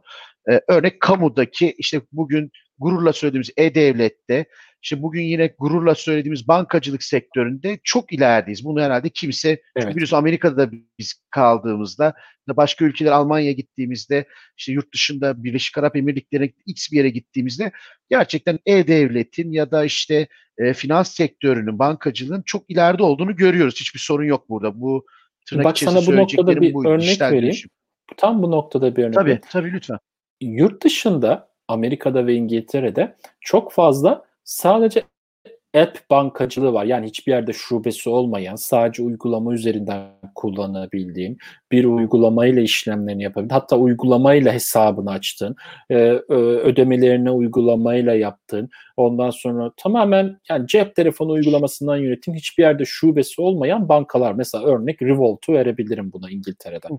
e, fakat Türkiye'de böyle şeyler tamam regülasyon buna uygun değil. O ayrı bir konu. Onu kenara koyuyorum ama Türkiye'de bankaların yazılımları gerçekten o kadar iyi ki e, hani yeni böyle bir ihtiyaç bir şeye de ihtiyaç da yok gibi aslında. Yani çünkü bankacılık sektöründeki mobil yazılımlarımızı düşünürsek, bankacılık tek sektöründeki teknolojimizi düşünürsek aslında hı hı. E, o nedenden dolayı da gelişemediğini e, söyleyebilirim. Regülasyon tarafını ayrı bir kenara tutuyorum. İhtiyaç olsaydı Tabii. regülasyon da gelirdi zaten de. E, sözünü de balla kesmiş oldum bu noktada. Sen devam et istersen. Ya, şöyle özetleyeceğim. E, sonuçta e, bu teknolojilerin isterse bir üreticinin olsun, isterse açık kaynak kodlu olsun ya da e, tailor-made geliştirilen bir teknoloji olsun hiç fark etmez. Arkasında aslında bir insan gücü, insan zekası ve bilgisi yer alıyor. Üçüncü eksiklik de bu aslında. İşte son yıllarda birçok arkadaşımızın ki benim tanıdığım, tanımadıklarım, sohbet ettiklerim bir ciddi bir bizim sektörümüz özelinde beyin göçü olduğunu da biliyorum ve sohbet ettiğimde arkadaşlarım şunu söylüyorlar. Sen de eminim bunu onaylayacaksın e, bizim bizlerin teknik bilgisinin birçok e, e, ülkedeki teknik insanların bilgisinden daha hatta fazla. Türk olmamızdan kaynak iş yapışımızın çok daha çözüm odaklı olduğunu, hızlı e, kararlarda, değişikliklerde çılgınca bir çözüm de yapabildiğimizi, e, şey yapabildiğimizi söylüyoruz. Burada herhangi bir sorun yok. E, daha iyi durumdayız aslında. Hiçbir sorun yok. Ama e, beyin göçüyle birlikte de ben eski ekiplerin olmadığını görüyorum. Yani işte bir 5 yıl ya da 10 yıl önce gittiğimizde gerçekten çok sıkıştırırlardı. Çok böyle disiplinliydi firmalar. E, projeler yapılırken ciddi bütçeler alınır. Bu bütçelerle birlikte biliyorsun ciddi e, sponsorlar olurdu. Yani genel müdür yardımcısı da bu projenin içerisine girerdi. Ya da ilgili bir division head de bu projenin içerisine girerdi. Öyle baştan sağma e, insanlarla ya da baştan sağma şekilde çözümler olmazdı. Böyle projede bir e, bilinen kişiler ve şey olurdu. O yüzden projelerde ben e, lütfen kimse e, şey yapmasın, sözlü meclisten, meclisten dışarı. Son dönemlerde biraz daha baştan sağma olduğunu görüyorum. Ciddi alınmadığını görüyorum. Hani benim sek, benim teknolojik e, şeyimde çözüm sattığım ve çözümleri e, development yaptığım yerlerden bahsediyorum. Ve işin şey tarafı da şu var. E, müşteriler de bunu çok önemsemiyor. Ne yazık ki bu da kötü. İşte senin söylediğin kısım aslında buraya geliyor yine. Dijital dönüşümü takip edilmiyor. Yani dijital dönüşüm ve proje anlamında bahsediyorum. Ee, ilgili doğru işlerle ve doğru testler yapılmıyor. Ee, şu duyuluyor, afaki söylüyorum. İşte ben konuştum, neyle konuştum? X bir firma, ürün söylemeyeceğim. O firewall en iyiymiş deniliyor ve o firewall alınıyor. Yani e, bu böyle gidilmiyor. Sen eminim işte biliyorsunuz da bu Londra'da da X bir ülkede böyle bir şey yapılamaz. Firmalar biliyorsun çok ciddi demolar, POC'ler istiyor. Daha sonrasında Tabii. gerçekten sonuçlarına göre bu ciddi yatırımları yapıyorlar. Yani yoksa hatta e, ilginç bir şey söyleyeyim. POC'ler için e, İngiltere'de firmalar para da ödüyorlar. Yani 3 evet, tane firmayı evet. buraya çağırıyor. 3 tane firma sana POC yapacak ve o POC sonucunda sen hani e, karar vereceksin o üç tane firmaya ufak bir ödenek de çıkartıyor onların emeğinin karşılığında. Onlardan hangisi e, başarılı olursa, görürse o firmayla devam ediyor gerçek projeye. E, böyle böyle seçenekler evet. de var. Yo çok doğru söylüyorsun. Ben mesela onu şöyle oldu. Gene e, çok e, yakın bir örnek vereceğim sana. E, daha önce çalıştığım firma tabii Almanya merkezli. Almanya'daki mantalite de çok farklı tabii ve e, hani Almanya'sı üretim e, perspektifi, üretim vizyonu çok güçlü. Zaten hepimiz biliyoruz bir ülke. Tabii IT sektörü burada çok popüler değil yani. Bir Amerika'daki gibi popüler bir sektör değil. E, o kadar da şey yapılır ama benim çalıştığım firma aynı zamanda vendor ürünleri vardı ve üründe Barış çok güzel sorular soruyor. İşte bir assessment yapıyorsun aslında. İşte diyorum ki ben Maven'a satacağım, Maven'a satacağım bu ürünü diyorum. Sana sorular soruyorum. Ve sonrasında sorular sonrasında diyor ki e, oradaki kişi müşteriye diyor 5 günlük işte 5000 euroluk POC yapmanız lazım. Şimdi dedik ya burası Türkiye. Sen hani Türkiye'de bir insana POS'te para isteyebilir misin dedik. Senin dediğin gibi şaşırdı. Nasıl isteyemiyorsunuz dedi. E dedim isteyemezsin yani bir müşteriye biz POC yapacağız. Bunun da parasını verin dediğimizde zaten size çalışmaz dedik yani. Ha böyle bir yani. kısır döngü e, ciddi alan firmalar vardı. Lütfen dediğim gibi söz meclisinden dışarı. Ama son dönemde e, ciddi projelerin çöp olduğunu, çok hızlı şekilde e, yanlışlıklarla birlikte el, el değiştirdiğini, başka çözümlere yöneldiğini görüyorum, üzülüyorum da. Bu da benim hani ekleyeceğim e, yani son şey de bu olsun yani bu konuyu sorunla ilgili. Böyle özetleyebilirim. Evet evet. Yani ben ben de hani bu soruya kendi içimde bir cevap vermek istiyorum. Hani senin dediğin nokta inanılmaz bir ürün e, çöplüğü oluştu. Ya, fa, bilmiyorum sen de farkındasındır bunun. E, çok fazla ürün var piyasada ve her bir ürün birbiriyle rekabet edermiş gibi artık millet de o kadar uyanık hale geldi ki o fact sheetlere yani ürünleri tanıtan sheetlere e, her şeyi yapar gibi söylüyorlar. Hatta bununla ilgili de bir şey de sana bir daha ilginç bir şey söyleyeyim. Bir araştırma yapılmış İngiltere'de yok pardon Avrupa'da e, yapay zeka yapıyorum ben diyen firmaların yüzde yetmişinin yapay zeka ile alakası yokmuş. Ya bu yurt dışında yapılan ciddi bir kurumun yaptığı bir araştırma. Ee, Avrupa'daki yapay zeka hı hı. projelerini inceliyorlar, firmaları inceliyorlar ve %70'inin yapay zeka ile alakası yokmuş. Adam yapay zekalı ürün yapıyorum diye satıyor. Oraya bir if döngüsü koyuyor, bir şey konuyor. Böyleyse böyle, buysa buna git falan diye yapay zeka ile alakası yok. Onu satmaya çalışıyor bir ürün çöplüğü var aslında bunların içerisinden tam işinize yarayan doğru ürün hangisidir bunu bulmak, bunu ortaya koymak, çıkartmak. E, tabii ki her şey sadece doğru e, zaman ve doğru ürünle de değil birazcık da maddiyatla da alakalı. En optimum çözümü bulmak şu anda e, çok sıkıntılı bir süreç. Hani IT yöneticilerine de buradan sabır dileyelim. E, o da çok da şey bir durum.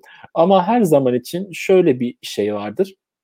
Ne olursa olsun ne ürün alıyorsanız alın, ne yapıyorsanız yapın.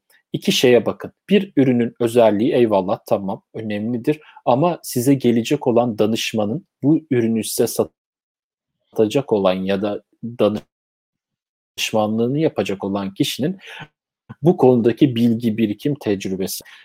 Bir şey almaya kalktığınız zaman sonra yarı yol da kalıyorsunuz. Sıkıntılar çok çıkıyor. Doğru. Bak ben sana çok, çok ilginç bir örnek vereyim. Burada İngiltere'de bir tane devlet projesi yapıyorduk zamanında. Bu devlet projesi sırasında e, bir sorun ortaya çıktı. E, Microsoft bir e, şey yayınlamış. Yayınladığı yamada bizim başka bir özelliğimizi bozdu. Çok kullandığımız bir özellik. Çünkü Microsoft her 2-3 haftada bir e, Dynamics ürünü üzerine online versiyonda sürekli yeni geliştirmeleri yüklüyor direkt yüklüyor yani. Hiç şey yok, e, şakası yok. E, direkt geçiyorlar bunları ve bu da bizim çok kullandığımız bir özelliğe zarar verdi. Daha sonra ben ne yaptım? Hemen e, MVP'likle alakalı biliyorsun bizim bir takım mailleşme gruplarımız vardır. Seattle'la direkt haberleşebiliyoruz. Evet. Buradaki gruplardan bir tanesine yazdım böyle bir sorunum var diye. Oradaki bizim MVP lead'i olan arkadaş ilgili departmana yönlendirdi. Oradan öyle bir iki günde sorunu çözdük. Şimdi bu hı hı. neyi kanıtlıyor aslında? Benim bir danışman olarak e, o firmaya verdiğim değer bu. Onları belki haftalarca sürecek olan e, bir sorundan bir iki günde e, çıkartmış oldum. Ve hemen bir yama hazırlandı, yama yüklendi bir iki gün içerisinde sorun evet. çözüldü. Yani başka birisi olsaydı benim yerimde e, şu şekilde sorun ilerlerdi. Microsoft'ta standart bir case açılırdı. Açılan case'e birileri atanırdı bir ülkeden. O kişiyle toplantılar yapılırdı böyle uzaktan görüşülürdü falan bir şeyler yapılırdı.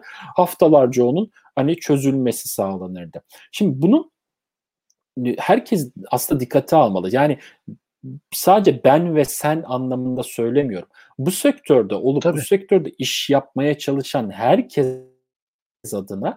E, işini profesyonelce yaptığı sürece ve hani yaptığı işte de firmalar da profesyonellerle çalıştığı sürece iyi bir şekilde ilerleri, sorunsuz bir şekilde projelerin ilerlediğini görebiliyoruz. Ne zaman ki e, ucuza kaçılmaya başlandığı anda yani ucuz ürün, ucuz danışman, ucuz e, server, ucuz donanım bilmem ne kaçılmaya başlandığında bu sefer ortaya e, bir sürü sorun da çıkıyor. Sen de çok iyi biliyorsun. İşte benim örneğinde verdiğim gibi yani eğer ben orada olmasaydım Kesinlikle. haftalarca o sorunu çözmek için uğraşacaklardı. E, bu da bu şekilde. Yani yavaş yavaş sonlandıralım istiyorsan çünkü bizi bıraksan biz sabaha kadar konuşuruz Tabii böyle. Ee, Ama yani... bu arada gerçekten şey arkadaşlara söyleyeyim biz bir araya geldiğimizde de böyleyiz. Yani çok uzun seyahatler yapıyoruz işte Amerika'da son Tabii. dönemde buluşuyoruz ya da Türkiye'de yine Barış'la. Hı. Soruyoruz birbirimize de yani çünkü tamam hepim yani iş, iş, biraz aslında dinleyenlere de onu da anlatmak istiyorum. Her ikimiz işte Microsoft tarafıyla uğraşıyoruz. İşte müşterilerimiz var ve şey yapmamıza rağmen o kadar farklı ki arkadaşlar yani çalıştığımız alanlar sizler de öyle siz takip edenler.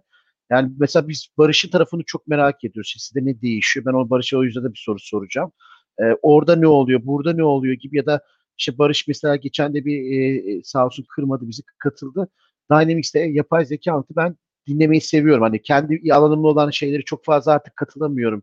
Ee, zaman ve oku, okuduğum için ya da daha önce duyduğum için ama işte Barış yapma çok ilginç yani Dynamics'te yapay zeka barışı yazdı dedim ne alaka aslında yani neresini yapay zeka ki belki kalbi aslında müşterileri yönetilen yerin bu kadar iyi bir şekilde yönetildiğini gördüm. Ben sana son bir şey soracağım Barış. Ee, senin de benim sorun eminim olacaktı ama e, ben onu soracağım. Şimdi Peki. çok mu karıştı? Yani bizim tarafta da karışıyor. Ben onu fark ediyorum. İşte güvenlik tarafında işte Windows Defender A tipi, yok Microsoft Defender A tipi, yok Azure Office 65 A tipi böyle isimler Microsoft seviyor biliyorsun. Çok da fazla e, karışıklıklar oluyor. Tabii. E, Dynamics tarafında nedir durum? Şimdi ben, bir Dynamics CRM herkes oturdu kafasında. Çok da iyi gidiyordu. Ben ismi de çok beğeniyordum.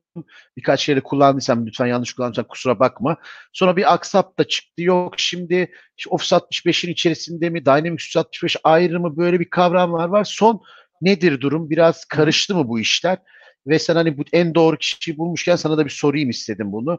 Ee, Dynamics'e ne dememiz lazım? Bir aktarırsan sevinirim hepimize. Evet aslında çok güzel bir soru sordun gerçekten de. Yani e, Dynamics CRM diye bir ürün vardı. 1.2 diye bir versiyonla ya 1.0 Amerika'da çıktı, 1.2 globalde çıktı. Daha sonra 2.0 versiyonu hiç olmadı bu ürünün bu arada. Hani e, onu da söyleyeyim. Hı hı. Direkt 3.0 versiyonu oldu. 3.0 4.0 diye giderken 4.0 versiyonda ben hep piyasada şunu söyledim danışmanlık yaptığım yerlere. Bakın bu ürünün adı Microsoft Dynamics CRM ama bu artık CRM'likten çıktı. Bu bir CRM değil. Bu, bu, bu başka bir yöne doğru gidiyor. Yani bunu ifade edelim e, dedim. Çünkü XR yanına işte müşteri değil ne istersen onun yönetimi şeklinde diye ilerledi ve daha sonrasında da e, bu artık tamamen modülasyonik bir yazılım haline geldik. İlk baştan beri de böyleydi ama daha kullanıcı dostu, daha çok şey yapılabilir hale geç, geçti e, zaman içerisinde. O ürünün adının CRM olması aslında ürüne bir hakaret noktasına geldi bir noktada. Öyle bir an geldi ki çünkü bu 2016 versiyon 2015-2016 versiyonu falan artık o bir CRM ürünü değildi. O tamamen bir iş yazılımıydı. İşinizi yapabildiğiniz, yönetebildiğiniz bir iş yazılım ailesi bütünüydü. CRM tarafı böyleydi. ERP tarafına gelirsek, ERP tarafında da Axapta ve Navision ürünleri zaten vardı yani yıllardır var olan. Hatta Microsoft'un satın aldığı ürünler bunlar. Yani bunlar şey de değil Microsoft kökenli ürünler de değil. Microsoft bir takım firmaları satın alarak bünyesine katmıştı Axapta, Axapta ve Navision'ı. Ve daha sonra e, yavaş yavaş ilerledi bu ürünlerde. Öyle bir nokta geldi ki, öyle bir noktaya geldik ki e, Microsoft dedi ki ya bu CRM dediğimiz elimizde tuttuğumuz şey artık bir CRM değil. E bu Axapta Navision'da bir ERP değil artık. Yani o kadar özelleştirilebilir, o kadar çok farklı e, çözüm üretilebilir hale geldi ki bu ürünler üzerinden.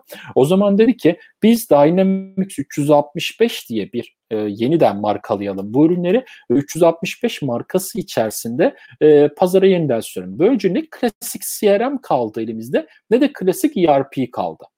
Yani böylece CRM ERP yok. Bizim elimizde bir Dynamics 365 iş yazılımı var. Ve bu iş yazılımının yeni ve artık en son gelen halinde şöyle.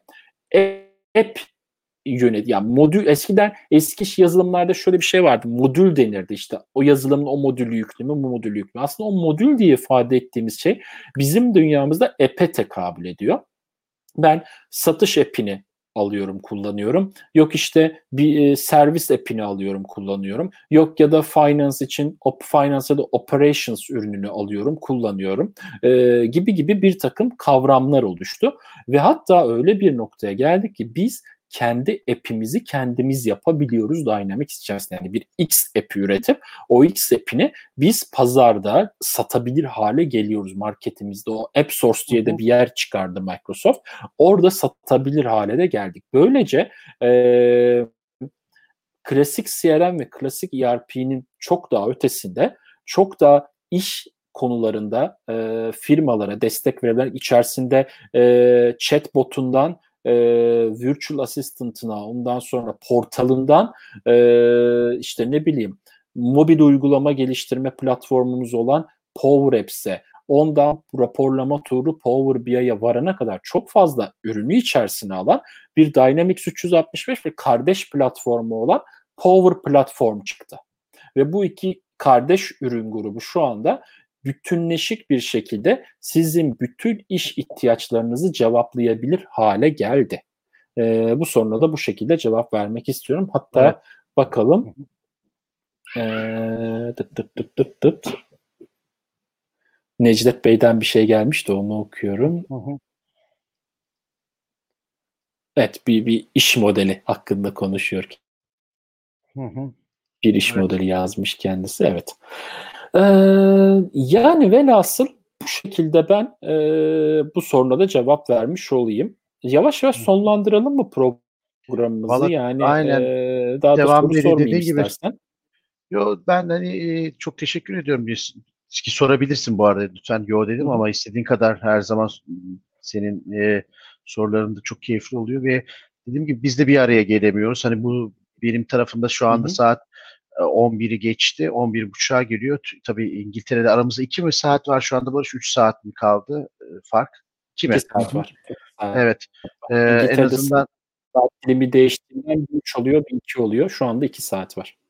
Evet yani katılan hem YouTube'dan hem LinkedIn'den Barış sağ olsun iki platformdan da yayın yapıyor.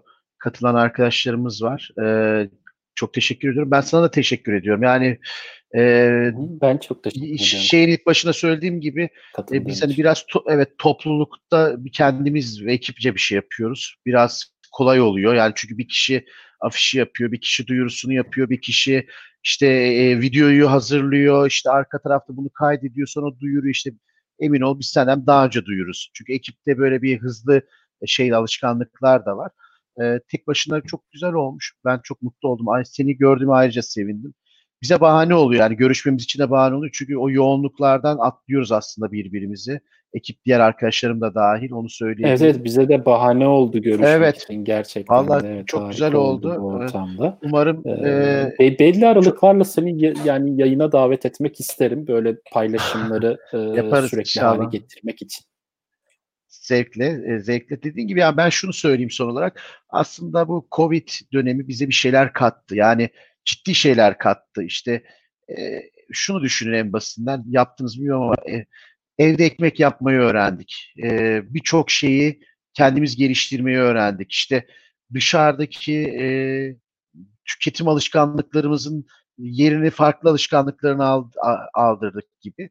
Çok farklı şeyler yaptık. Tabii bu az önce senin sorayım IT'ye de yansıdı. Ee, yani inşallah e, iyi taraflarını alarak bir kalıcılığı olur. Bunu söylemek istiyorum son olarak. Yani bu Covid sürecinin e, iyi bir tarafı olur. Bizim için de değerli kısımlarını alırız. E, ki az önce senin bahsettiğin ve benim de çok güldüğüm normal olmayan süreçleri inşallah hızlıca dönmeyiz. Ki Türkiye olduğumuz için döneceğimizi düşünüyorum. Çok seviyoruz. Böyle e, birlikte vakit geçirmeyi ve 3 saatlik mesafelerle toplantı yapmaları seviyoruz. Umarım onların yerine daha gerçekçi, e, daha böyle düzenli şeyler yapılır. E, katılan herkese ben sağlıklı günler diliyorum. İnşallah hem e, tüm dünyada diyeyim artık hani barışın olduğu evet. İngiltere'de de demiyorum. Tüm dünyada etkilerini azaltarak umarım biter ve bizler de inşallah bu yeni normallere değil daha iyi kendimizi getirdiğimiz şeylere döneriz. E, ben böyle kapatıyorum. Çok teşekkür ediyorum Barış'a bir kere daha. Beni davet ettiği için çok da mutlu oldum. E, sorularla çok da keyifli geçtim kendi adıma. Ben de çok teşekkür ederim davetimi kırmayıp geldiğin için, konuştuğun için. Bir buçuk saate yaklaştı neredeyse. Böyle evet. bizi bıraksan zaten konuşuruz. Bizim çok paylaşacak şeyimiz var. Evet. Ee, biz böyle değişik ülkeler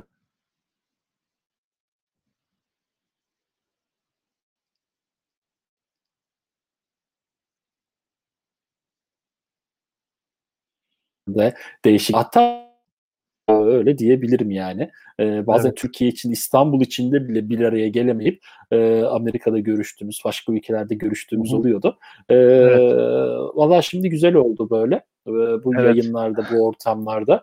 E, umarım bunları kullanarak Umarım bunları tekrar kullanarak böyle e, paylaşımlar yapabiliriz.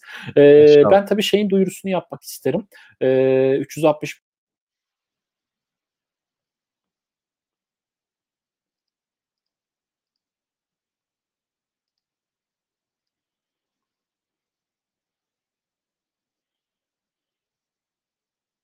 Barış'ta herhalde bir kesinti oldu evet, ama geldi mi Barış? Evet. Bir ha. kesinti oldu. Geri geldim. Evet. Ha, evet. Buradayım şu anda. Hı hı. Ee, e, şunu ifade etmek isterim. 365 Saturday olarak yeni bir e, eventimiz daha olacak. 6 Haziran tarihinde hani sizleri beklerim. Ben bu sefer İngilizce iki tane sunum yapıyor olacağım. E, İngilizce bir şekilde birinde JavaScript konusunu Dynamics 365'te birisinde de daha fazla bir e, daha farklı bir konuyu anlatıyor olacağım. Logic Apps'leri anlatıyor olacağım. Bu iki sunuma da e, sizleri bekleriz arkadaşlar 6 Haziran tarihinde e, ve bu şekilde de yayınımızı sonlandıralım artık. Ben katıldığınız için, dinlediğiniz için hem size hem, hem Mustafa'ya çok teşekkür ediyorum. Görüşmek üzere. Görüşmek üzere. Hoşçakalın.